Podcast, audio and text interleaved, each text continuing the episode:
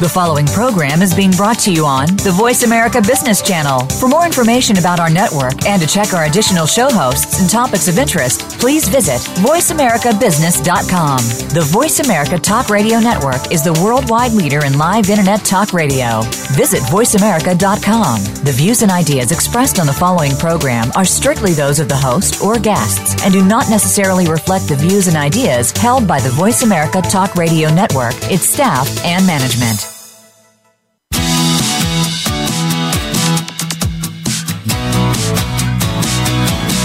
It's time to stop focusing on business problems and start focusing on the growth and leadership of your business. Welcome to the Business Edge with your host, Marcia Zidle.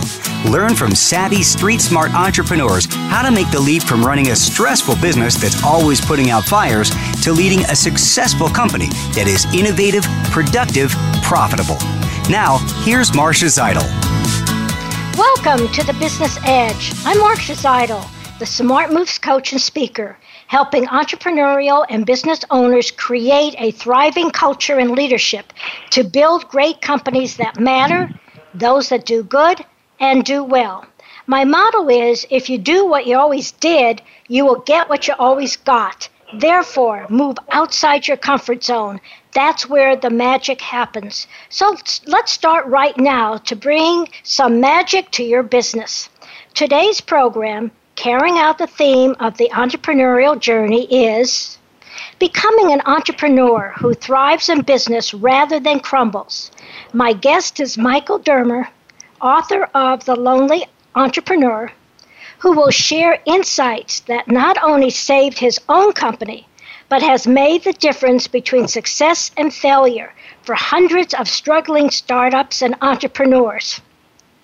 It's how we manage the struggle of being the entrepreneur, he attests, based on his harrowing experience as an industry pioneer who watched the business he built for 10 years almost get destroyed in 10 days by the 2008 financial crisis. From this experience, he developed a unique method on how to thrive under the pressure, chaos, and burden of being the entrepreneur. So, everyone out there who's struggling with the many challenges of starting and building a business, listen up. You're in for a treat. Michael, it's a pleasure to have you on the show. Thank you so much for having me. Well, let's just start from your story. What inspired you to write the book, The Lonely Entrepreneur? And then tell uh, the listeners um, you have an interesting story about success, failure, and success. So, Michael, why did you write the book? Well, I was a corporate lawyer in New York City, and I stumbled upon a business idea. And that idea was basically to reward people for being healthy. And mm-hmm. back in the early 2000s, when we started that idea, uh, not only was that non existent, it was almost offensive to the healthcare industry. You know, we're basically asking the healthcare industry to reward people who are being the unhealthiest. But we fought for years and years and years uh, to convince them of that fact. And then after you know six, seven, eight years of really uh, starting to really working hard at it, you know, all the blood, sweat, and tears that we go through as entrepreneurs, mm-hmm. we really hit our stride. The industry started to change, and after about a decade, we had really become the industry leader uh, only to have that company that we had worked so hard on basically get destroyed almost overnight by the financial crisis of 2008. Um, you know, all of our clients were big corporate America that were struggling. Mm-hmm, mm-hmm. Um, it took us, you know, basically two years of working 20 hours a day to save what it took us 10 years to build. Um, and fortunately, you know, through that whole experience, uh, pretty crazy experience, we were able to stabilize it, rebuild it, and successfully sell it a couple years later. And, you know, I was taking a break and I started doing some entrepreneur coaching. Mm-hmm. And the common amongst everybody I was coaching was the struggle. And one of uh-huh. them said to me, being an entrepreneur was really lonely. And I was like, wow, I wonder if you could really create a single resource for entrepreneurs that help them deal with all the pressure and understands that struggle but then can take that that energy and that feeling and turn it into real solutions. And that's what led us to uh, the Lonely Entrepreneur. Well, I will tell you that I um, I got the book and I've read about half of it, and it has some you have some very interesting concepts in that book. And I'd like you to, uh, as I as I ask you about these concepts, uh, to tell the listeners um, a bit more. So first, um, you talk about the struggle. Okay. Um, what do you think is the struggle that every entrepreneur faces? You know, it is actually the nature of the entrepreneurial beast. You know, when you go and when you leave a job or you start a new business, you're always faced with the common same things, right? You're faced with a lack of resources. A lot of times it's only you, a lack of money. You don't have other people. Like, so, so by its very nature, you're kind of put in the middle of this pressure from day one. And within that pressure, right, it becomes really, really difficult to see the forest for the trees and see where you're going. You know, we actually say you're under the influence of four P's, uh, pressure, passion, pleasure, and pain. And what those four P's do is it puts you right in the middle of the struggle. And when you're in that struggle, you develop these flawed perspectives that make it really hard to make good business decisions to advance your business. But it really is the nature of the entrepreneurial beast to feel overwhelmed by all that. Right. So, um, can you uh, talk a bit uh, more about um, the four P's? Uh, you mentioned them, but how do they? What do they do to that person? So, uh, and that skews them to making maybe bad decisions. Uh, that skews them to being so stressed, hiring the wrong people. Um, yep. How do they interact with one another? So if you think about all of them, think about, first of all, pressure, right? A lot of times you're leaving a stable paycheck, you're leaving a stable job. I think I saw the stats the other day that 80% of the people that start a new business left another job to do it. So you mm-hmm. have the natural pressure of putting your financial uh, life at risk, maybe bringing other families. So you have the pressure part of it. Passion, we all know, right? We all say, well, I know there's lots of, you know, meatball stands in New York City where I live, live but not meatballs like my meatballs, right? We're passionate right. about our idea. Mm-hmm. Um, the pleasure that comes with little things, our first logo, right? Our first business card, our first customer. There's a, there's a pleasure that comes with that. And then there's the pain. You know, we take the losses very seriously, whether it's we didn't get a customer or we couldn't hire that employee. When you broil all that together kind of in a stew, it really does create a, cause us to develop these flawed perspectives that impact our business negatively every day. Right. So, what might be some of those flawed perspectives, so that we, you know, I, so that people can start identifying? Well, maybe, maybe I have that perspective. Yep. Um, so I'll give you a couple. So one is people will say, "I can't prioritize. I have to do everything." Mm-hmm. Right. Mm-hmm. And, and your mm-hmm. friends will say, "Well, just prioritize." Well, um, everybody here knows that if we don't prioritize a couple of things over other things, we never get anything done. But entrepreneurs say, well, wait a minute, how can I prioritize? I have to do everything. And that's just a flawed perspective. That's a kind of a recipe for failure. So you have to, you have to actually take steps to prioritize. Another is, you mentioned it briefly before, is hiring, right? Mm-hmm. You'll be interviewing somebody and even though the per, you need the person sitting across the table from you to be a nuclear physicist, right. you'll go, well, I have a good gut feeling about them. I can teach, teach them nuclear physics, right? We, right. We just, all of these four Ps basically cause us to make these bad decisions. Well, what happens the next day? The next day I haven't prioritized, right? The next day I haven't, I've hired the wrong employee and actually gives my business a, a lesser chance of success.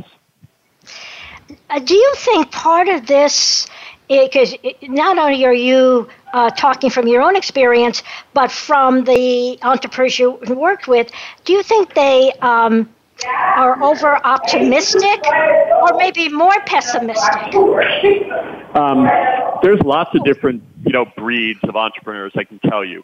Um, mm-hmm. The one thing they normally have, though, is to have their idea. And so, um, a lot of times, it's you know, you need to have that passion to kind of go into the entrepreneurial journey. Um, mm-hmm. But at the same time, you have to strike that passion, you know, with a balance. So one really good thing to do, you know, we all think we have the best meatballs, right?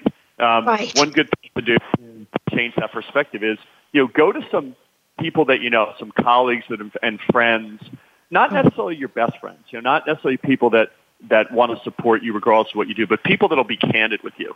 Mm-hmm. Right, that will that you can bring your idea to that that even though you think your meatballs are great, let them taste them um, and let them be really honest with you because then you can balance that optimism with hopefully a, a healthy pessimism that comes with an independent point of view. So, what you're saying is that we all need uh, entrepreneurs are optimistic to begin with, to, especially if they're leaving a well-paid job and yep. they are, um, um, you know, and and, and then they. Um, uh, and and so they have this brilliant idea. I'm going to make the best meatballs there are. Okay, uh, but what you're also saying is you need that passion, um, but you also need a perspective, and that perspective, as you just talked about it, is getting some reality testing. Am I correct on that? Maybe you don't yeah, have it, the best meatballs. Okay. Right and or maybe you just need to make the meatballs slightly differently. Um, so what I would say is that when you're under the influence of those four P's, you do have mm-hmm. a flawed perspective. And so how do you employ tools and techniques like going to other people about your idea? The same thing's true with employees. You know, if you're looking to hire employees, why not go to third parties and friends and colleagues that you could have talk to them and, and give an independent view on their capabilities? So it's how do we become better entrepreneurs? How do we recognize we have these flawed perspectives, but then actually take specific steps to change it, like the couple examples we've been talking about? Right. So, um, getting back to the book, um, we've talked about the struggle, we've talked about the four P's. Uh, you've also talked about um, the brutal truth. What is the brutal truth? Well, it's really and what I mean by that is, you know, you're the one that has worked the hardest, usually put your own money into something, you know, mm-hmm. sleep the least, you know, might have involved your family. And the brutal reality is that if your business is struggling or maybe not as getting as far as fast as you'd like, chances mm-hmm. are it's your fault. and, and that is a really almost impossible pill to swallow. Um, and but what I would tell you is this: is once you recognize that that being an entrepreneur is is not a job; it's it's really an identity, mm-hmm. and you and you embrace the journey of becoming a better entrepreneur. You accept this brutal truth of saying, "Hey, I'm going to get better at being an entrepreneur. I understand I don't know all I need to know, but how does it that I improve on my skills and my perspectives to do it?" But and once you accept that brutal truth, instead of resisting it and feeling pressure, just basically saying, listen, I'm going to get better at it, no different than a mother tries to get better at being a mom or a golfer works on their golf game. Mm-hmm. Once you accept that brutal truth that, that it's most likely your issue, then you can right. accept and embrace the process of getting better at it and go back to your desk and be better at it the next day. And that is, you know, the best thing to do, which is to uh, what you really say is take responsibility for your feelings, for your actions, for the effect that it has on on everybody. Uh, but what happens when people blame other? You know, what happens when an entrepreneur? What happens when a, a person doesn't take responsibility for it? Um, have you come across those kinds of entrepreneurs? Sure. We have a we have a chapter in the book where we call it's called "Everybody Sucks."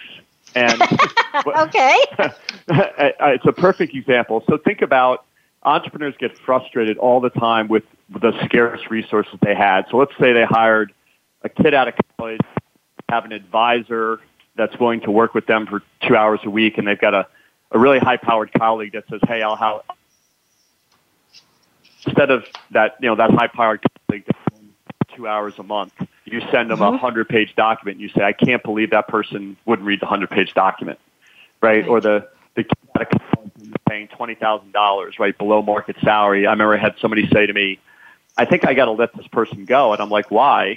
And they're like, well, all they want to do is play volleyball and hang out with their boyfriend on the weekend. and, right.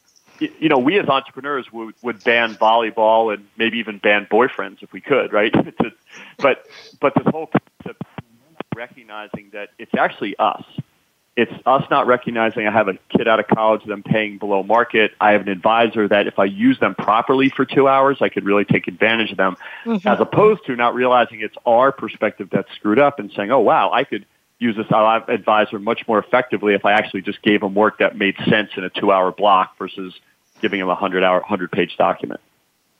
Right. Um, So the other, you know, again, looking at some of the things you talked about in your book is um, some people say that visionary that entrepreneurs are visionary but you say that becoming a successful entrepreneur is something that can be taught.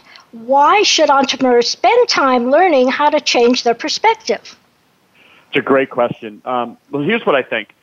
More and more entrepreneurs uh, are going to rely on starting their own businesses for their careers um, uh, about 500,000 businesses get started in the U.S. every month, and corporate America is less and less the source of employment. And so mm-hmm. more and more people are either doing entrepreneurism or thinking about doing entrepreneurism. And entrepreneurism, it's almost like what they say about being a CEO. The first time you're a CEO, it's always on the job training. right? yes. And the same mm-hmm. things as an entrepreneur. But I think what happens at times is we don't embrace this journey of getting better at it. You know, I know what really helped me as the CEO of my company is when I really embraced becoming a better CEO and I think that's the, one of the disservices I think we've done to entrepreneurs is we've said, okay, if we arm you with passion and grit, you should be fine. Right? Even though we're sending them into this world without capital and resources and experience, uh, I actually think the opposite. I think people have, a lot of people have great DNA. How do we combine that passion and grit with tools and insights, uh, like some of the things we've been talking about here, to actually be a better entrepreneur and change their perspective so they go back to their best and they're better at it that day. So I'm going to veer a little off offline here, you know, taking a little side chat. Um, because I interview a lot of entrepreneurs and because I'm involved, uh, and many of those entrepreneurs um, come from several programs in the Dallas area. Uh, but one is the Goldman Sachs 10,000 uh, small businesses. Um, and, and there are entrepreneur programs at uh, SMU, um, and you know, throughout all the different colleges and universities. So, what's your take? On these programs that are there to help entrepreneurs to see the, the reality of what they're getting into and how to be better at it? Uh, I think there are no shortage of terrific programs throughout the United States and frankly throughout the world that are put forth by universities, incubators, co-working spaces, government resources there's no shortage of those. I would have one criticism of them, and I think this is where we at the Lonely Entrepreneur are trying to help. There's two things that I don't think these programs do. Number one, they don't recognize the place of the struggle, right? It's very different to say write a business plan when you're at IBM versus mm-hmm. writing a business plan when you're under the pressure. Um, that's number one. Um, number two uh, is that I don't think we have organized the programs and the information in a way that's digestible for entrepreneurs, right? If you went to SMU and then you went over, you know, a couple hundred miles away and you went to, you know, Texas at Austin, you right. might see two different programs on investment that said not completely different things, but certainly different things. So one of the not only understand the struggle and provide solutions, but organize it in a way that somebody says, oh, wait, I, I want to learn about investment here's where I go to learn about it because frankly, there's more and more resources than entrepreneurs can even digest and digest, and that becomes becomes overwhelming. Right. And so I think what you're saying, we're going to be taking a break in, a, in another minute or so, is that what you provide and what I, I've read in the book is you've actually gone through all this. You know, it's not academic for you. It is it is real. It is sweat, tears, a lot of sweat and tears, um, and struggle. And I think that's the value that I think you're trying to bring um, to the lonely entrepreneur. Am I correct on that? Yeah, you know, I even had advisors that were advising me that I didn't listen to because I kept saying to myself, they've never been in my shoes. They don't know what it's like to think about missing payroll. Um, I didn't explain it in a way that did it justice, but there's a video on the lonelyentrepreneur.com website that goes through, you know, my story. I, I can only tell you that those two years were 20 hour days. Um, the financial world was collapsing around us, uh, and that 20 hour day would usually end at about 10 o'clock at night with my brother and I screaming each other and do that again, you know, kind of lather, rinse, repeat, do that again for two years. So um, one of the things that really compelled me to, to start the Lonely Entrepreneur, I mean, did not have to do this. I was fortunate enough to sell a business. Was I couldn't really sit idly by and watch people go through what I had gone through when they had the opportunity to have all the rewards of running their own business. Um, but I can tell you that until you've sat in those shoes, not just my mm-hmm. shoes, but but the shoes of being there, um, you won't really know what it's like. And and that's hopefully you know if we can help entrepreneurs uh, be better at it and have a better chance of success, that's why we're doing this. Well, at, uh, so now it is time for a short break. I'm Marcia Zidle, the Smart Moves coach, and my guest is Michael Dermer, the lonely entrepreneur, who has been talking about becoming an entrepreneur who thrives in business rather than crumbles. You're listening to the Business Edge on Voice America Business Channel. Stay tuned. Need a speaker for your next event that will engage, educate, and energize? Marcia Zidle, the Smart Moves coach, will quickly capture your audience attention with her enthusiasm, her ability to connect with diverse groups, and her real world success stories. She creates learning experiences that turn on the light bulbs, trigger innovative ideas, and motivate decisive action. The result? Accelerated leadership performance and business profitability. Schedule a keynote, presentation, or webinar now Go to smartmovescoach.com forward slash speaking. Have you heard the great news? Snelling has been awarded Best of Staffing by both clients and candidates for their remarkable service, an achievement less than 1% of all workforce solutions companies can claim. Simply put, Snelling's satisfaction scores are more than double the industry average. We call it People Plus, and you'll understand why when you give us a call. Call us at 1 800 411 6401 or visit our webpage at www.snelling.com. That's 1 800 411 6401 or S-N-E-L-L-I-N-G dot com. Have you ever heard of someone who felt stuck in a challenging situation, feeling sideswiped by an event that took their success path off course? Glenn Ramsey, the entrepreneur blind spot coach, will help you to identify the unnoticeable reasons why you've derailed and get back on track with your KPI goals. Get realigned with success and connect with Glenn, the blind spot coach, at glenn at inspirenexus.com to schedule your free discovery coaching session today. That's Glenn, G L E N, at inspirenexus.com.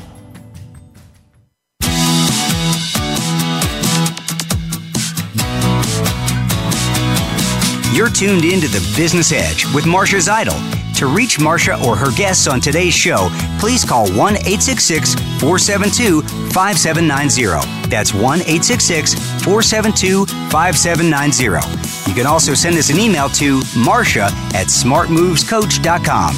Now, back to the Business Edge. Welcome back to the Business Edge. I'm Marcia Zidle, the Smart Moves coach, helping entrepreneurs and business owners create a thriving culture and leadership to build great companies that matter, those that do good and do well. My guest is Michael Dermer, author of The Lonely Entrepreneur who is sharing insights that not only saved his company, but has made the difference between success and failure for hundreds of struggling startups and entrepreneurs. At the end of the last segment, Michael was talking about part of the struggle uh, that entrepreneurs um, go through. And um, and so I want to continue on that vein and ask you, Michael, um, part of that struggle is uh, is not only knowing what they're getting into and the reality of it, but also recognizing the how they play into the how uh, their their uh, struggles and challenges. And so, can you just um, answer? Um, a little more um, why it is important for entrepreneurs to uh, recognize their own particular shortcomings. Yeah, um, you know, it's it's funny in the book we we have a chapter called "Like It or Not, You Need to Be CEO." And you know, a lot of times entrepreneurs they might be a technologist or a physician or somebody from fashion. You know, they have a, mm-hmm. a restaurateur, a chef, right? And they may have a specific skill. But now they're forced into not just being responsible for their skill, but actually running a business. And that a lot of times are different skills that they don't have. And what tends to happen is when people don't have, don't really realize that when, even if you're just the chef, right, and it's your idea, you still have to be the leader, right? Mm-hmm. So the way you act, what you do, how you communicate affects everybody that your organization does business with. So whether or not you want to be the CEO, you are. You know, we we talk about a, a perspective called you're always on stage. Right? Mm-hmm. When you're the one that starts, even if it's just you and you're working with vendors or consultants, they look to you in every single thing that you did. Um, I was talking before about my struggle in the financial crisis. Over that two year period, I knew how much my employees would be looking to me to feel confident in where we were going. And I walked into the office with my head held high, smiling, and even though the, the world was collapsing around us. And one time, a customer of mine um, who had previously said, listen, we're going to be fine, the financial crisis isn't, isn't affecting us, then called me back two weeks later and said, we're not going to be able to stay with you. And I pounded my hand on the desk and I threw this little rubber baseball I had against the wall. And years later, an employee of mine who had been with me for years said, you know what, Michael, we never felt scared until mm-hmm. that one time you you pounded your hand on the desk. And then I was like, really? One time over two years? Um, but but you don't realize that whether or not you want to be the leader, even if you were just a, a, a technologist, right, that, that mm-hmm. loves to write code, you have to understand that you set the tone for every single thing that your organization does. And that's something that they don't teach you when you're learning to be a chef or you're writing code or you're learning how to design great fashion. Right. And so, um, you know, when I talk about leadership, uh, talk about the leader uh, uh, is the role model. The leader, uh, yep. people take their cues from the leader, and if the and how leader the leader treats the people, how the leader yep. treats customers, uh, they're going to pick it up. It's the same thing if you're raising a family. Your children will pick up the cues from you about how you deal with people. Um, yep. It, it, yes, go ahead. Totally. We have we have something in the book we call seven deadly sins, and uh, a couple of those deadly deadly sins are talking negatively about employees and talking negatively about customers. Mm-hmm. Think about how many times uh, something will happen with a customer, and the leader of the company will say, "Well, that customer just doesn't know what they're talking about." To your right. point, that immediately sets the tone that it's acceptable to blame customers as opposed to take the hard look at yourself and, and the things you can do better as a company same thing's true with employees, right? Imagine if you said to an employee that is no longer with the company, whether or not they should have been with the company. Imagine when the leader says, well, it's, it's good that they're not here anymore. The first thing that everybody else around the room goes, well, wait a minute, if they're talking about that person like that, what happens when I have a, a problem or a challenge? So you always have to realize that when you like it or not, you're forced into that leadership role, and you have to understand, to your point, you are going to set the tone and the culture for everything that happens in that company. And so let's even do a little deeper dive into the personal characteristics, traits, whatever you want to call it, of a effective leader and whether that person is an entrepreneur or is the head of um, you know works in a big corporation. And one of the uh, what's what's a very hot performance tool now um, in the business world is emotional intelligence. Um, so i know you talk about that in the book. Um, you know uh, why do successful entrepreneurs first of all need emotional intelligence? And then um, and then I'm going to ask you, you know, how do they uh, show it? Uh, what are some of the things that they can do to show they are or not emotionally intelligent? Yeah. The way I always describe emotional intelligence is, is if you have a blender and you have all the different buttons on the blender, and mm-hmm. you don't always push the same button every time, right? Mm-hmm. You have right. to have the ability to understand the situation that is in front of you, right? And the mm-hmm. people that are in that situation, right? And to understand how the decisions you're going to make and the things that you're going to say, especially of the leader, are going to affect not only the outcome that you want to get, but the individual people in the room. I'll, I'll give you an example. If I, as the leader of a couple people, go in and say, "I want all you guys to do this," right? I can I could do it that way. The other way I could go in is I can go in and say, "Listen, the last time I tried to do this on my own, I really screwed it up. I'd really mm-hmm. like you guys to get together and brainstorm about the best way to do this. Right? same exact scenario, same exact amount of time and effort, but much more empowering in the second than it is in the first. And so you just realize that that having this ability to be emotionally intelligent is hugely important, especially in an unstructured environment like the entrepreneurial journey. Right? When you're in a large corporate America, there's lots of structure and process that deals with these things. When things are the normal chaotic environment of dealing with employees and consultants and vendors and not having all the money you need and a market that you're not sure of, the ability to take in a situation and deal with it appropriately by mm-hmm. acknowledging your own the own your own pressure and feelings and emotions and also the, the feelings and emotions of the people across the table from you is is one of those skills that you know 10 years ago in business school they didn't teach and now they do because I think people realize it's actually it's really the glue that keeps things together. Right. And so um you know why are emotions um, uh, important to like reacting to bad you know something that happens that um, you, you didn't get the, uh, the uh, you didn't get the contract or they pulled they pulled it why why yeah. is you know how does how does emotional intelligence plays into that well the one thing i would say is the entrepreneurial venture um, by its very nature is an emotional exercise, right? For all of your listeners out, we all know, right, that mm-hmm. we turn our computers on at 10 o'clock at night or we miss our kid's soccer game, right, or we wake up in the middle of the night in a panic or, right, or excited. It's, it's an emotional thing. It's a visceral experience. And so, first of all, understanding where you sit and all that, how that pressure is affecting you, which is really, really hard to do, then that's affecting, you know, everything that's going on around you. I know in the middle of a financial crisis, I would walk across the street in Manhattan thinking about something, and I could have got hit by a bus, and I don't even think I you would even noticed it. Um, yeah. And so you're in the middle of that that all the time. What you have to be able to do is to understand that when you lose customers or things go wrong, listen, in an entrepreneurial venture, you're doing something that's arguably new. So mm-hmm. by very nature, right, you're going to have roadblocks. You're going to you're going to run into some stumbles. It's the ability to understand that that is actually part of what's supposed to happen and to embrace kind of the humility and being a learner to say, how am I going to get better at this? As opposed to the example I gave before, wow, my customer is just stupid. Or, you know what, evaluating your life, like you lose a, a customer or you lose an investment or an employee leaves and you go, I don't know if I'm ready to be cut out to be an entrepreneur, right? evaluating your life like right in the middle of the fight when those uh, when those emotions are affecting you the most. So I would say that that the very nature of the entrepreneurial beast puts emotion front and center. So one mm-hmm. of the mm-hmm. skills that you have to be able to, to develop is to understand yourself enough, right?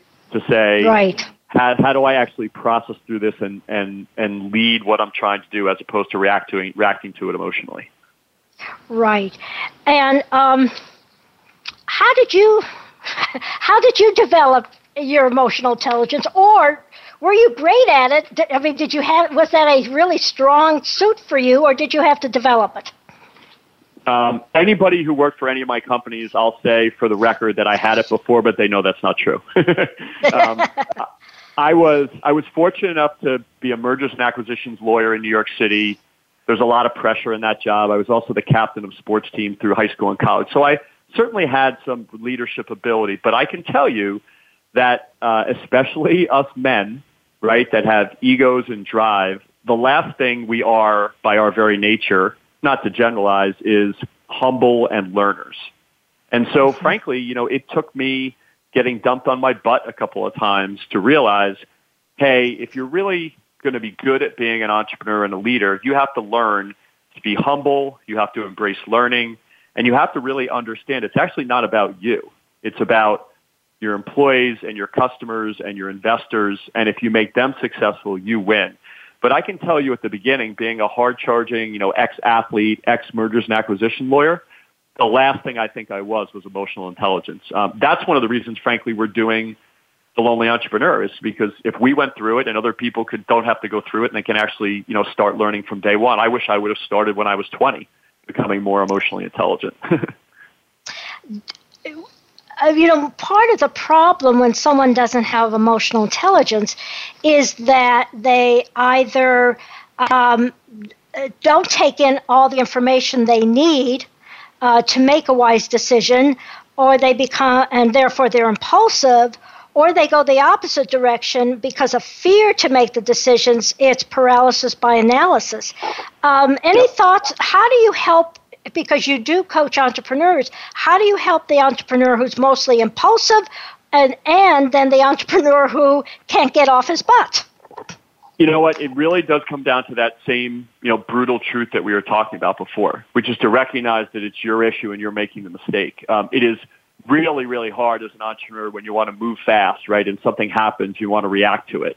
And you really have to embrace the fact that you're leading, you're going to develop a plan, you're going to stick to that plan, and along the way, right, you're going to go mm-hmm. sideways at times. That's the very nature of the beast. I mean, a lot of what I'm talking about here is accepting that there are certain things that naturally come with all entrepreneurs, right? And a lot of these things, the emotion, the lack of uncertainty, if we kind of accept that and, and understand that's going to be the way it is, that when it comes, we don't react impulsively or we don't get shut down or overwhelmed by it, right? And kind of lock ourselves in a room. We keep working the issue. And what you find is if we're not just relying on, like I said before, you know, passion, we're actually getting better at it, just like this conversation, right? How do we get mm-hmm. better when we feel the angst, right? What do we do? Can't we go back to work that day and say, okay, here's the 10 things I'm going to focus on? Because you know what? When you focus on the things you said you were going to do, and you mm-hmm. get to the end of the day and you get those, those 10 things done, you actually take away a lot of that energy because you make progress. It's when you react impulsively and something goes wrong, or you don't react at all because you're overwhelmed.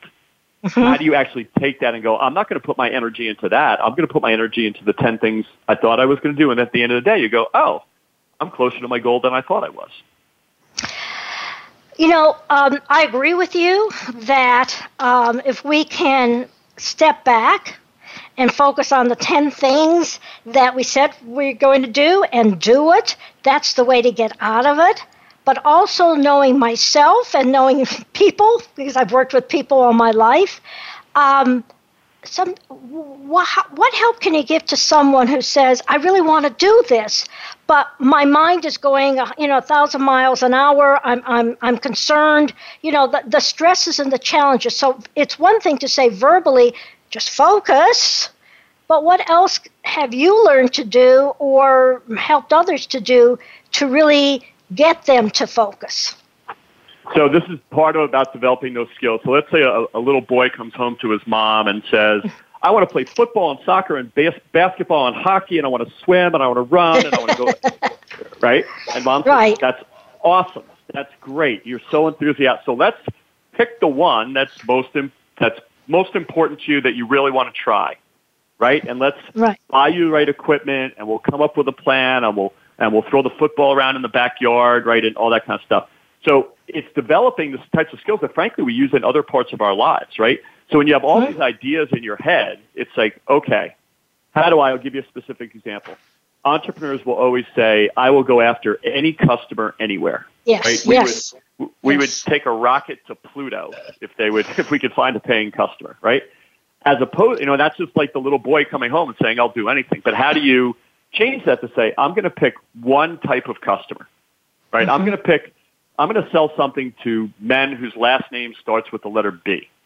Right. I'm going to find out where they are, where they spend their money, where they hang out, what they like to buy, and I'm going to focus all my effort on the letter B, just like Joey's going to spend all his effort on football, right? Right. Then what right. happens? You get better at it, you get more focused on it, you learn, and when things come back and they don't go so well, you start to understand. Um, it's a lot like if you drive to work the same way every day Mm-hmm. You know where the traffic is. You know mm-hmm. what time the traffic's the worst. You know what happens when the weather's bad. If you go to work different ways every day, it's really hard to digest all that. So it's a matter of how do you take that energy and organize it into a plan, organize it into focusing on a customer, you know, all the things we talk about in, uh, in the book. Right. And sometimes you need help in doing that um, that's where the coaching comes in. I would imagine that you've, you know, it's it's one thing to read it from a book, it's uh, and also to be told that. Do you find that with some entrepreneurs, and we just have about a minute or two left, that they need a little more attention or accountability, while others can just take what you told them and just move on? Yeah, people learn different ways, but I can tell you that some grasp it and have aha moments. Others embrace the notion of okay, the brutal truth, and I have to process through it. Um, but generally, waking up and going, I'm going to be better at this and I'm going to look at myself first. And that's not a weakness. That's actually a strength mm-hmm. being an entrepreneur. that's really the one aha moment that lets them go, oh, a situation, you know, didn't go well, or I'm feeling the pressure. How do I do it better? And that's the foundation. And then obviously people learn different ways. Sometimes one-on-one coaching, sometimes our learning platforms, you know, right. sometimes kind of do-it-yourself, you know, vehicles. But they must first recognize that they need to change their perspective. I think that's the bottom line. Correct. That is the bo- that is the bottom line. They feel the struggle. Like right. everybody in your audience feels the struggle just like I did. It's a matter of what do you do with that, um, and how do you actually change your perspective to be a better entrepreneur. Well, on that note, it's time for a short break. I'm Marcia Zidle, the Smart Moves coach, and my guest is Michael Dermer, the lonely entrepreneur, who has been talking about becoming an entrepreneur who thrives in business rather than crumbles. You're listening to the Business Edge on Voice America Business Channel. When we come back, Michael is going to be talking about the seven deadly sins. So stay tuned. When it comes to business, you'll find the experts here. Voice America Business Network. Have you heard the great news? Snelling has been awarded Best of Staffing by both clients and candidates for their remarkable service, an achievement less than 1% of all workforce solutions companies can claim. Simply put, Snelling's satisfaction scores are more than double the industry average. We call it People Plus, and you'll understand why when you give us a call. Call us at 1 800 411 6401 or visit our webpage at www.snelling.com. That's 1 800 411 6401 or S-N-E-L-L-I-N-G dot com. Need a speaker for your next event that will engage, educate, and energize? Marcia Zidle, the Smart Moves coach, will quickly capture your audience attention with her enthusiasm, her ability to connect with diverse groups, and her real world success stories. She creates learning experiences that turn on the light bulbs, trigger innovative ideas, and motivate decisive action. The result? Accelerated leadership performance, and business profitability. Schedule a keynote, presentation, or webinar now. Go to smartmovescoach.com forward slash speaking.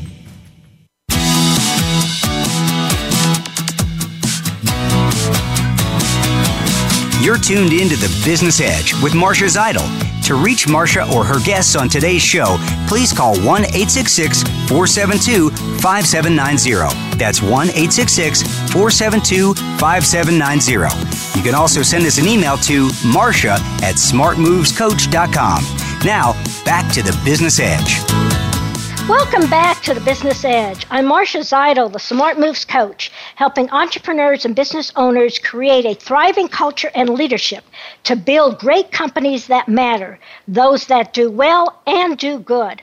My guest is Michael Dermer, author of The Lonely Entrepreneur, who has been sharing insights that not only saved his own company, but have made the difference between success and failure for hundreds of struggling startups and entrepreneurs.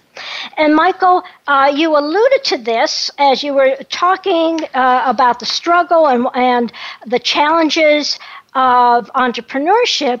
Um, but you, you, you mentioned a couple of the seven deadly sins uh, that plague entrepreneurs. So I'm wondering, uh, can you go through each one and maybe give an example?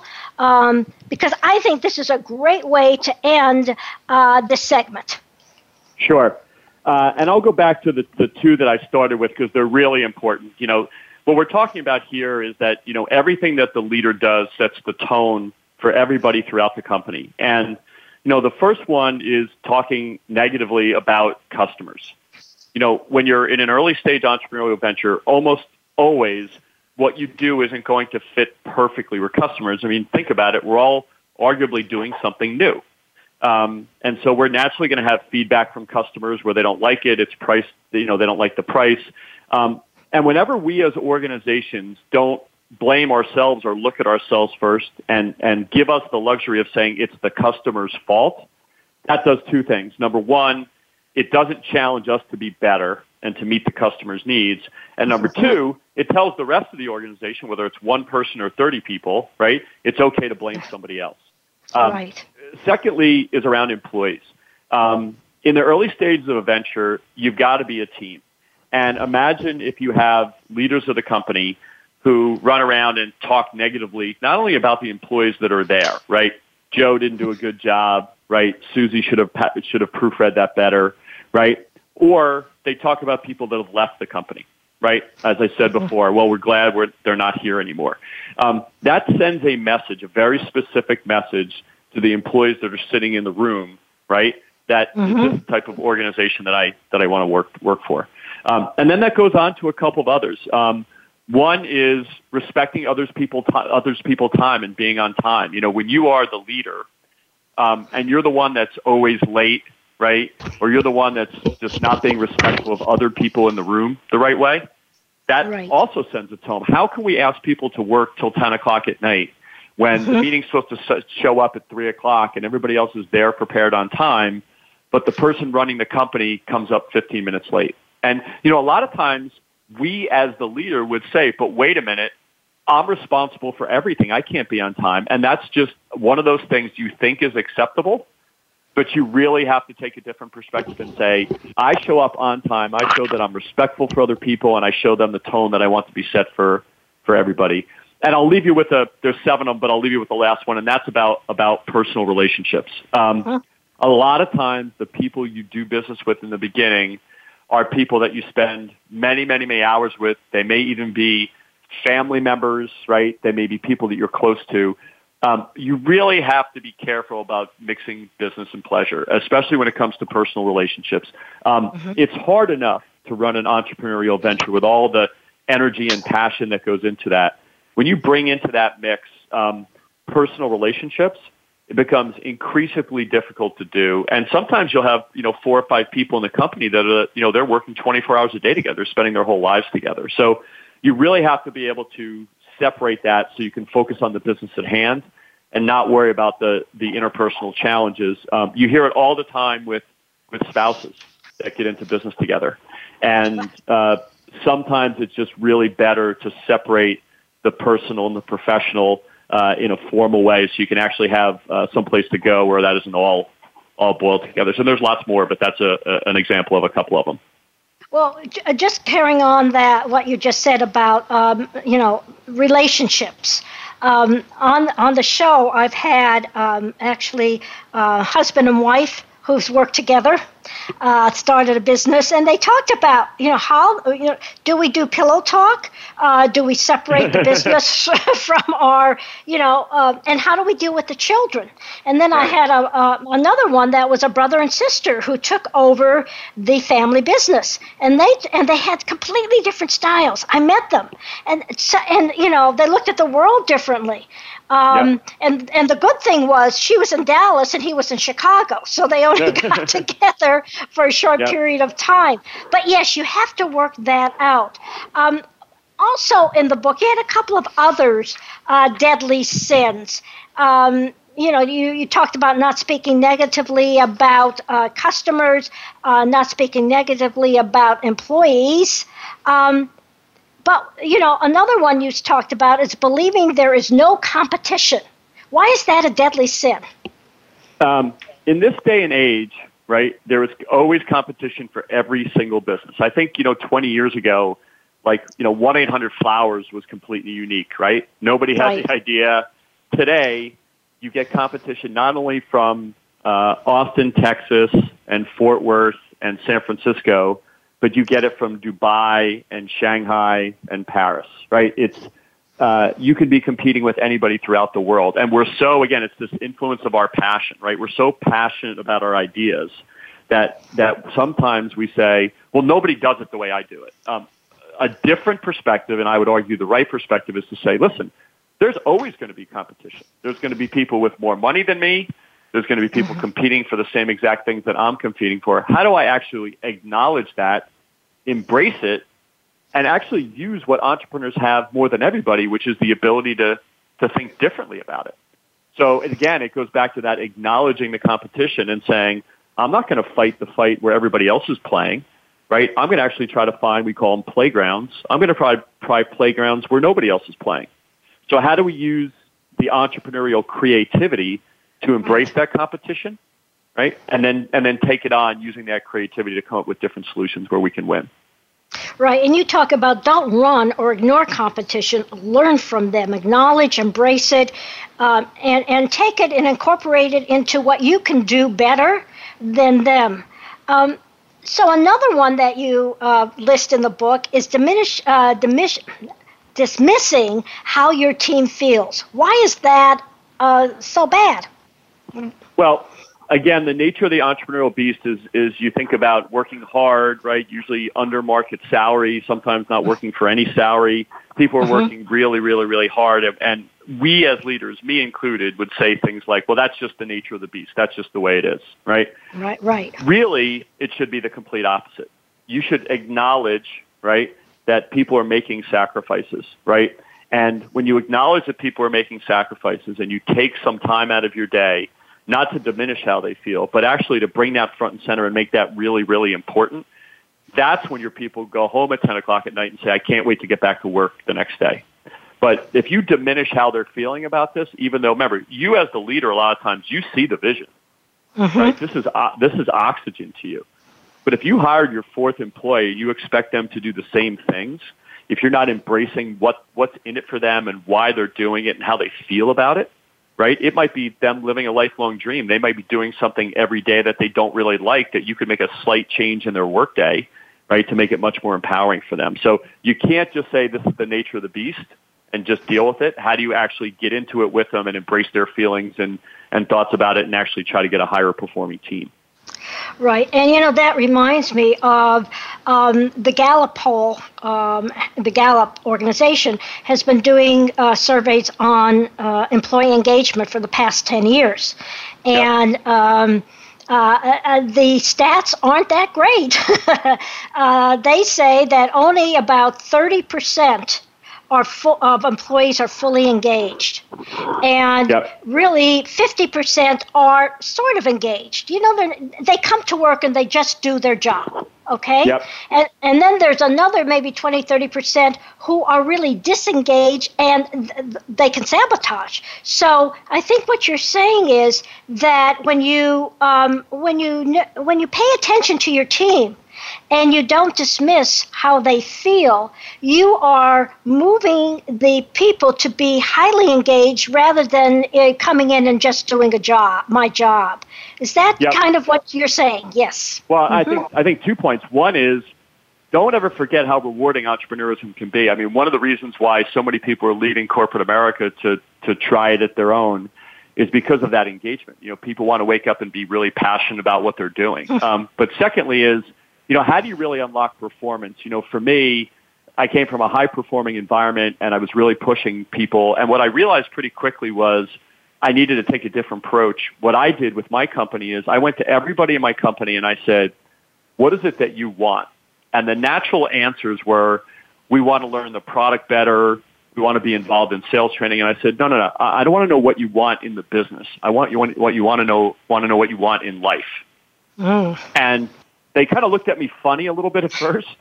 And, and eventually I pulled it out of them, and it turns out that one of them wanted to be an opera singer, and one of them wanted to learn how to cook, and one of them wanted their mom to stop smoking. And, and then what we did was we used our resources, the same resources we were spending on pizza parties, right?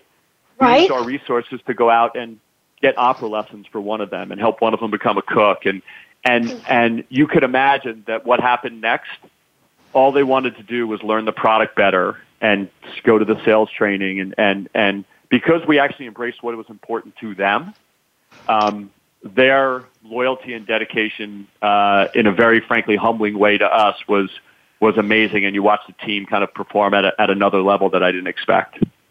Well, I want to I want to say, uh, Michael, I would love to have you back on the show because there's so much that we haven't covered. But it is time um, for me to thank you know to thank you and to say. Um, tell the listeners um, how they can contact you and tell them, uh, you know, maybe where they can get the Lonely Entrepreneur.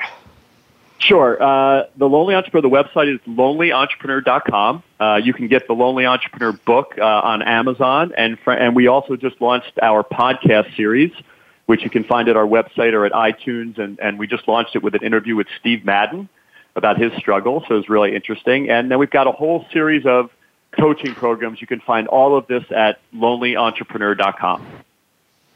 Well, again, thank you. And I want to schedule a, a, time, probably after the first of the year, where you can come back and we can go further into the book. But now it's uh, time uh, to say, well, who's going to be on next week? Next week's program to bring magic to your leadership and business is empowering others with the lessons I've used to empower myself.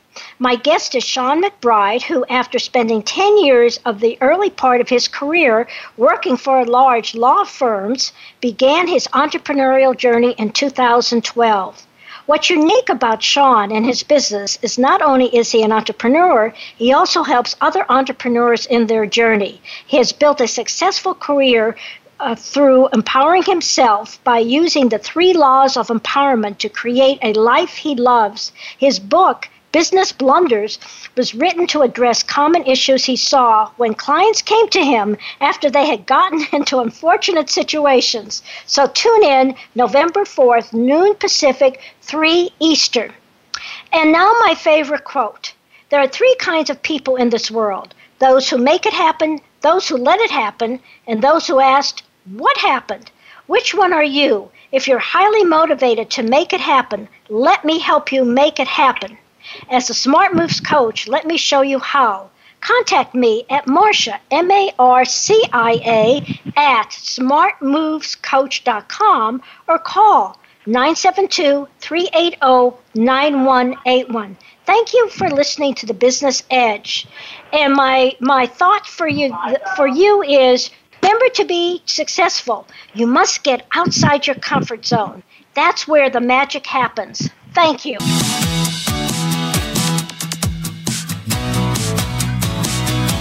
You've been listening to The Business Edge with Marcia Zidle, the Smart Moves Coach. Join us again next Friday, noon Pacific Time, 3 p.m. Eastern Time on the Voice America Business Channel. Make the leap from a stressful to a successful business.